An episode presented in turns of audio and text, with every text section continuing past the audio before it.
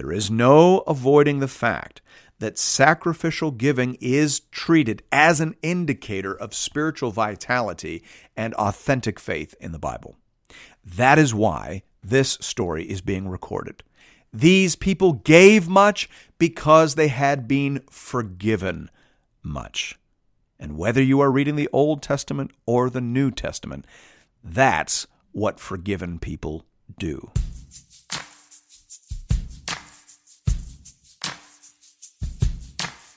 Welcome to Into the Word with Paul Carter. I'm your host, Woody Woodland.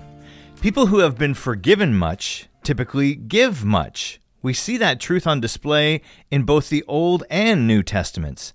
Here to tell us more about that is our Bible teacher at Into the Word, Pastor Paul Carter. Your word is a lamp unto my feet. If you have your Bible with you, I'd love for you to open it now to Exodus chapter 38. As I've mentioned before, chapters 35 to 39 in the book of Exodus generally receive very brief treatment in most commentaries. And the reason for that is that these chapters, by and large, repeat material that has already been covered in chapters 25 through 31. In chapters 25 to 31, you get the instructions about how to build and manufacture all these items. And then in chapters 35 to 39, you get the record of their actual construction. The reason that these chapters are covered at all is to show that the incident of the golden calf and the gross apostasy and idolatry associated with that event did not, in fact, forestall God's stated intentions to dwell in the midst of his people. These chapters are in the Bible because mercy triumphs over judgment. Now, of course, that's a phrase from the book of James in the New Testament, but it serves as a decent summary of these events as well. Douglas Moo in his commentary on that verse in James 2:13 says helpfully here, while setting forth a strict standard, conformity to his holy law as the basis of judgment, God is ultimately a God of mercy who also provides in his grace a means of escaping that judgment. Closed quote. That is as true in the Old Testament as it is in the New. Thanks be to God. Hear now the word of the Lord, beginning at verse 1. He made the altar of burnt offering of acacia wood. Five cubits was its length, and five cubits its breadth. It was square, and three cubits was its height. He made horns for it on its four corners. Its horns were of one piece with it, and he overlaid it with bronze. And he made all the utensils of the altar the pots, the shovels, the basins, the forks, and the fire pans. He made all its utensils of bronze. And he made for the altar a grating, a network of bronze, under its ledge, extending halfway down. He cast four rings on the four corners of the bronze grating as holders for the poles. He made the poles of acacia wood and overlaid them with bronze. And he put the poles through the rings on the sides of the altar to carry it with them. He made it hollow with boards. These verses correspond with the instructions given in chapter 27, verses 1 to 8. You will recall that items that were for use inside the holy place and the most holy place were overlaid with gold, whereas items that were intended for use within the outer court were overlaid in bronze, as here. The altar of burnt offering, or as it is sometimes called, the bronze altar, was in the very center of the outer court. It was where the ritual sacrifices were grilled. The altar was hollow, meaning that below the bronze grating there was an empty space that was likely filled with earth and rocks, as per the instructions in Exodus 20, verse 24. We pick up the story in verse 8. He made the basin of bronze and its stand of bronze from the mirrors of the ministering women who ministered in the entrance of the tent of meeting. This, of course, corresponds precisely to the instructions given in Exodus chapter 30, verses 17 to 21. Here, though, we have this interesting additional detail. Moses tells us that the bronze for the basin came from the mirrors of the ministering women who ministered in the entrance of the tent of meeting. In the ancient world, mirrors were generally made of the highest quality of polished bronze. And in fact, it is not surprising that there would be an abundance of these items in the camp of the Hebrews given that it was in Egypt, actually, that these items were generally produced. If you owned a mirror in the ancient world, it was almost certainly made in Egypt. And we recall that God told the Hebrews to go to their Egyptian neighbors and their masters and their mistresses and to ask for parting gifts, reparations, as it were. That the Egyptians were only too happy to give if it would speed the departure of these people who so enjoyed the favor of Almighty God. So we have a bunch of highly polished hand-held bronze mirrors that were donated for the manufacture of the bronze altar. And the result then was that the bronze altar would have been constructed out of the very highest quality of bronze available at that time. And of course, that's appropriate. The bronze altar was the most important item in the outer court. So Moses is telling us that it was made with the highest quality of available materials. Now, of course, we're also very curious about the identity of these women who ministered in the entrance of the tent of meeting. Who are they and what did they do? We assume that they are the women who became the women who ministered in the entrance of the tent of meeting, the tent of meeting itself not yet having been constructed. That's what's going on here. We remember that the tent of meeting was a sort of proto tabernacle, but we understand here that these were the women who ministered in the tabernacle, likely as a result of this expression of piety in making these precious items available. So, who were they? Hebrew scholar Nahum Sarna says helpfully here nothing is known about this class, which is otherwise mentioned only in 1 Samuel chapter 2 verse 22. The Hebrew idiom tzavo tzava is also used of the Levites and means qualified to serve in the workforce, so that it is likely that these women performed menial work. None of the evidence supports the notion that they exercised any ritual or cultic function. The idea here is that even these women at the bottom of the occupational and social scale displayed unselfish generosity and sacrificial devotion in donating their valuable bronze mirrors. Closed quote. Scholars generally understand these women as being essentially the maids of the tabernacle complex. That's what they became. They would have done the cleanup work and also the laundry of those who were serving as priests within the complex.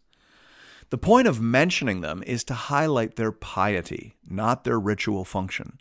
The point is that even the tabernacle maids donated their most precious items, the bronze mirrors they were given by their former Egyptian mistresses. This is the Old Testament version of the widow's mite story, and it should be appreciated on that basis. Hey, Pastor Paul, I want to dig a little deeper on that if we can. I, I, love the idea that this story is sort of the Old Testament version of the widow's mite story. I've never really thought of it that way before, but I like it. And that reminds me that a couple of weeks ago, you referenced the story of the widow's mite. You basically said that generous giving is a way of responding to the mercy and the grace of God. He has given us everything. He has given us mercy, forgiveness of sins, a new heart, the Holy Spirit, a bright and certain future, a new and forever family. He has given us everything, including the power to make wealth. And so, as an act of humility and faith, we return a portion of what He has given to us as a symbol, as, as a token of our gratitude. That's what you said. So, then you went on to say that while giving is one of the normal ways in which we respond to the grace of God, some people can't give much because they don't have much. And you referenced the story of the widow's mite. So, since you referenced that story again here in this episode, I thought it might be helpful if you walked us through it, since we may have people listening today who aren't that familiar with it. Yeah, sure. The story of the widow's mite is told in the 12th chapter of the Gospel of Mark, verses 41 to 44. Now, it's a true story as opposed to a parable, right? As sometimes Jesus would invent little stories or illustrations about farmers or families or whatnot, but this is an actual story. This is something Jesus observed and then remarked upon for the benefit of his disciples.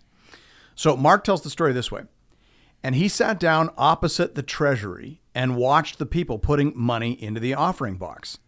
Many rich people put in large sums. And a poor widow came and put in two small copper coins, which make a penny. And he called his disciples to him and said to them, Truly I say to you, this poor widow has put in more than all those who are contributing to the offering box. For they all contributed out of their abundance, but she, out of her poverty, has put in everything she had, all she had to live on. Closed quote. So, the basic idea here is that God takes our giving seriously. He reads our hearts by observing our level of sacrifice. And the issue really isn't how much we give, it's actually how much we keep. That's the punchline of the story. Jesus says, They all contributed out of their abundance, but she, out of her poverty, has put in everything she had, all she had to live on. So they all kept back a great deal for themselves, even though they gave much larger amounts than she did. But the widow put in all she had to live on. She didn't reserve anything for herself. She was 100% all in with the Lord. Now, the point isn't, though, that people should give 100% of what they make to the church, is it? Or I'm really hoping not, or else I'm in big trouble. No. As always, Jesus is a good teacher, and he is focusing the attention of the disciples upon an important principle. And the principle is that our giving, maybe more than anything else we do as people, tells the truth about the level of our trust and commitment to the Lord. So, obviously, we want to avoid insensitive absoluteness in our application. The point is pretty straightforward. When you give sacrificially, you are saying two things loud and clear to God. You're saying, first of all, that you trust Him because he's going to have to replace what you just put in the offering plate. And then, secondly, you're saying that you love and treasure him supremely because you're making the decision not to spend this money on yourself, rather, you're spending it on God. Money tells the truth. That's the point, right? Lips can lie, and they often do. But how we spend our money shines a light on what is going on inside our hearts, for good or ill. Mm, yeah, that's good. But bring it down to street level for people. It seems to me that the idea here is that no matter how rich or poor you are, you are capable of giving a gift to the Lord that says something true and meaningful about your love and loyalty to God. Is that right? Yeah, in the Old Testament story here in, in Exodus 38 that we started with, the tabernacle maids gave to God the only really valuable thing that they had was the mirrors that they were given by their former Egyptian mistresses. That was incredibly meaningful to God. And the widow in Mark 12, she put in all that she had, which was really just a couple of dollars in, in our term. But because of what it revealed about her heart, it was again incredibly valuable to the Lord. That's the idea here. God reads our givings, not in terms of total dollars, but in terms of what it reveals about the secrets and priorities of our hearts. And so the application obviously is what does your giving, what does my giving communicate to God about my loves, your loves, your priorities, my priorities? When He reads my budget and when He reviews my giving receipts, what does that say about the things that matter most to me? Does my giving make it clear that I trust the Lord and I love the Lord with all my heart? Or does it reveal that actually I am self indulgent, fearful, and self reliant? That's the issue. Yeah, I mean, that is all really helpful and convicting. Uh, a great way of thinking about that. All right, thanks for taking the time to walk us through that. Let's jump back into the text now at verse 9. And he made the court. For the south side, the hangings of the court were of fine twined linen, a hundred cubits. Their twenty pillars and their twenty bases were of bronze, but the hooks of the pillars and their fillets were of silver. And for the north side there were hangings of a hundred cubits. Their twenty pillars and their twenty bases were of bronze, but the hooks of the pillars and their fillets were of silver.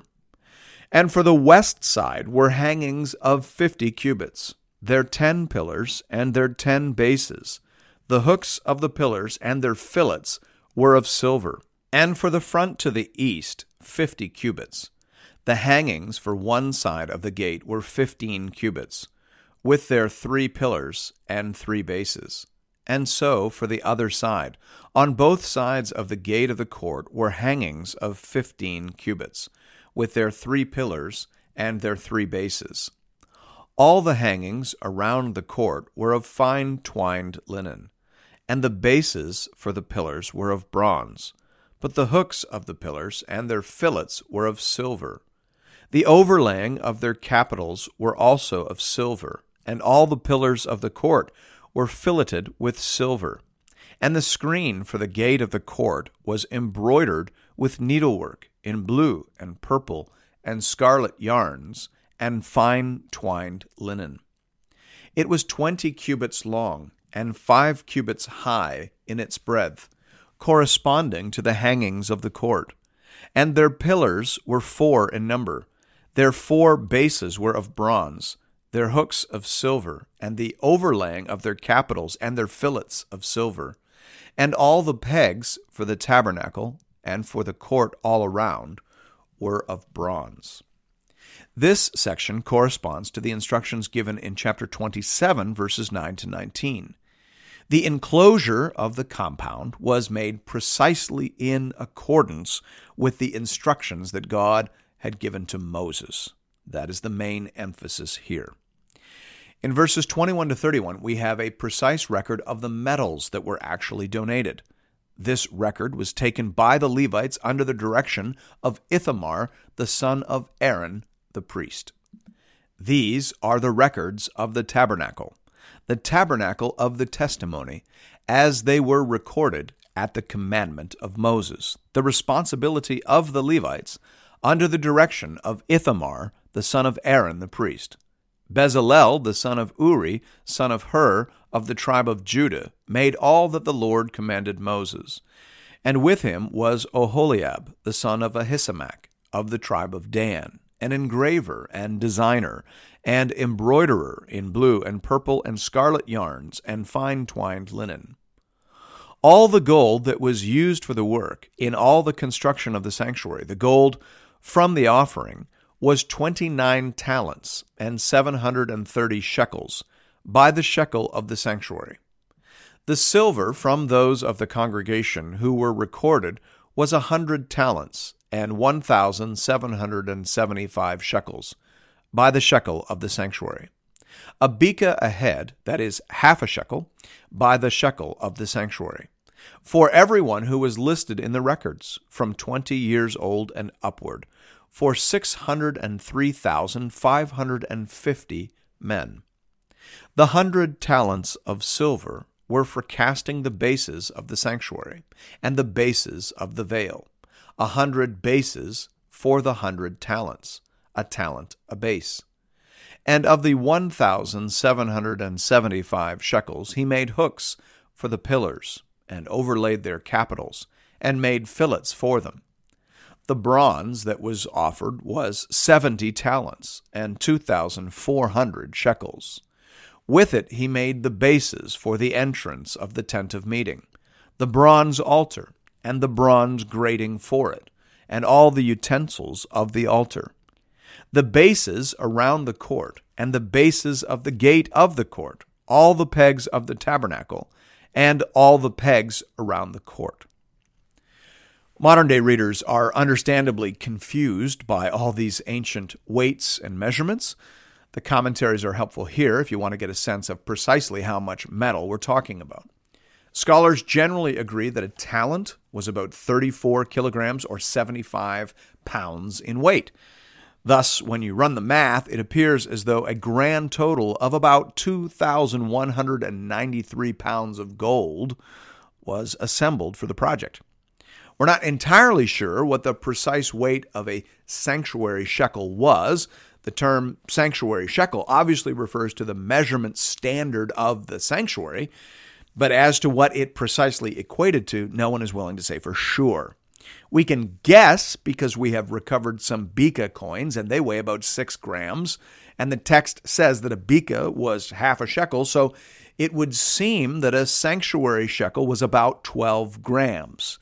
But it is always hard to know how much degradation there has been and how much filing any coin that we recover has endured.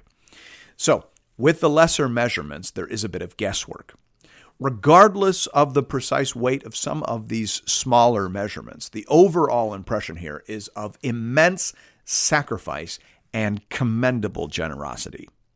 There is no avoiding the fact that sacrificial giving is treated as an indicator of spiritual vitality and authentic faith in the Bible. That is why this story is being recorded. These people gave much because they had been forgiven much. And whether you are reading the Old Testament or the New Testament, that's what forgiven people do. Thanks be to God. Well, amen. Pastor Paul, I want to come back to something said at the very end of the program audio. You said these people gave much because they had been forgiven much. And whether you're reading the Old Testament or the New Testament, that's what saved people do. When I heard you say that, it, it, reminded me of the story of Jesus and the woman who was anointing his feet with her tears in the house of Simon the Pharisee. Did your mind go there too? Mm. Because it seems like that's a kind of a parallel scene, at least to me anyway. Yeah, it's definitely parallel. Uh, the story you're talking about, of course, comes from Luke 7. In Luke 7, Jesus is having dinner at Simon the Pharisee's house, and the Bible says that a sinful woman came and began to wash his feet with her hair and to anoint his feet with expensive perfume.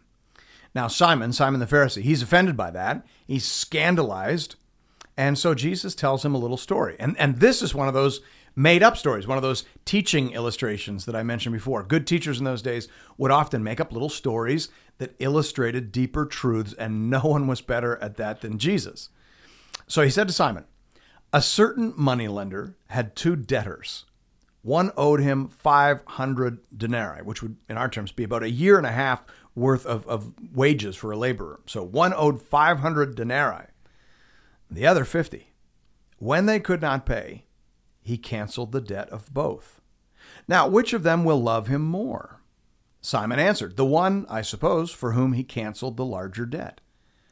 And he said to him, You have judged rightly. Then turning toward the woman, he said to Simon, Do you see this woman?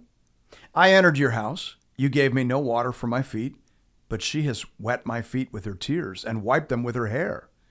You gave me no kiss, but from the time I came in, she has not ceased to kiss my feet. You did not anoint my head with oil, but she has anointed my feet with ointment.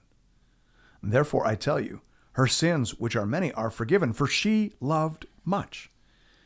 But he who is forgiven little loves little. Closed quote. So there, Jesus is saying that the one who is forgiven much loves much. But the twist is that he implies that the reason Simon loved little is because Simon believed that he had very little that needed forgiving. And that's the point. How we respond to God tells the truth about what we believe about ourselves. If we think much of ourselves and very little of our sins, then we will be cool and withholding in our worship. But if we think much of God, and if we understand the heights and the depths of our sin and the overwhelming, inexhaustible riches of the cross of Jesus Christ, then we will be generous in our giving and fervent in our worship and lavish in our praise, because the one who has been forgiven much loves much. So, Old Testament and New, the Bible seems to be saying that God reads our responses so as to assess our affections, because the one tells the truth about the other. Mm, oh, wow. There is a lot for us to be thinking about there. Thanks for that. As always, friends, if you are looking for more Bible teaching from Pastor Paul, you can find that over at the Into the Word website at intotheword.ca. Or you can download the Into the Word app at the iTunes Store or on Google Play. And don't forget to tune in to Life 100.3 next Sunday morning for the next chapter in our journey together through the whole counsel of God. We'll see you then. Your word is a lamp unto my feet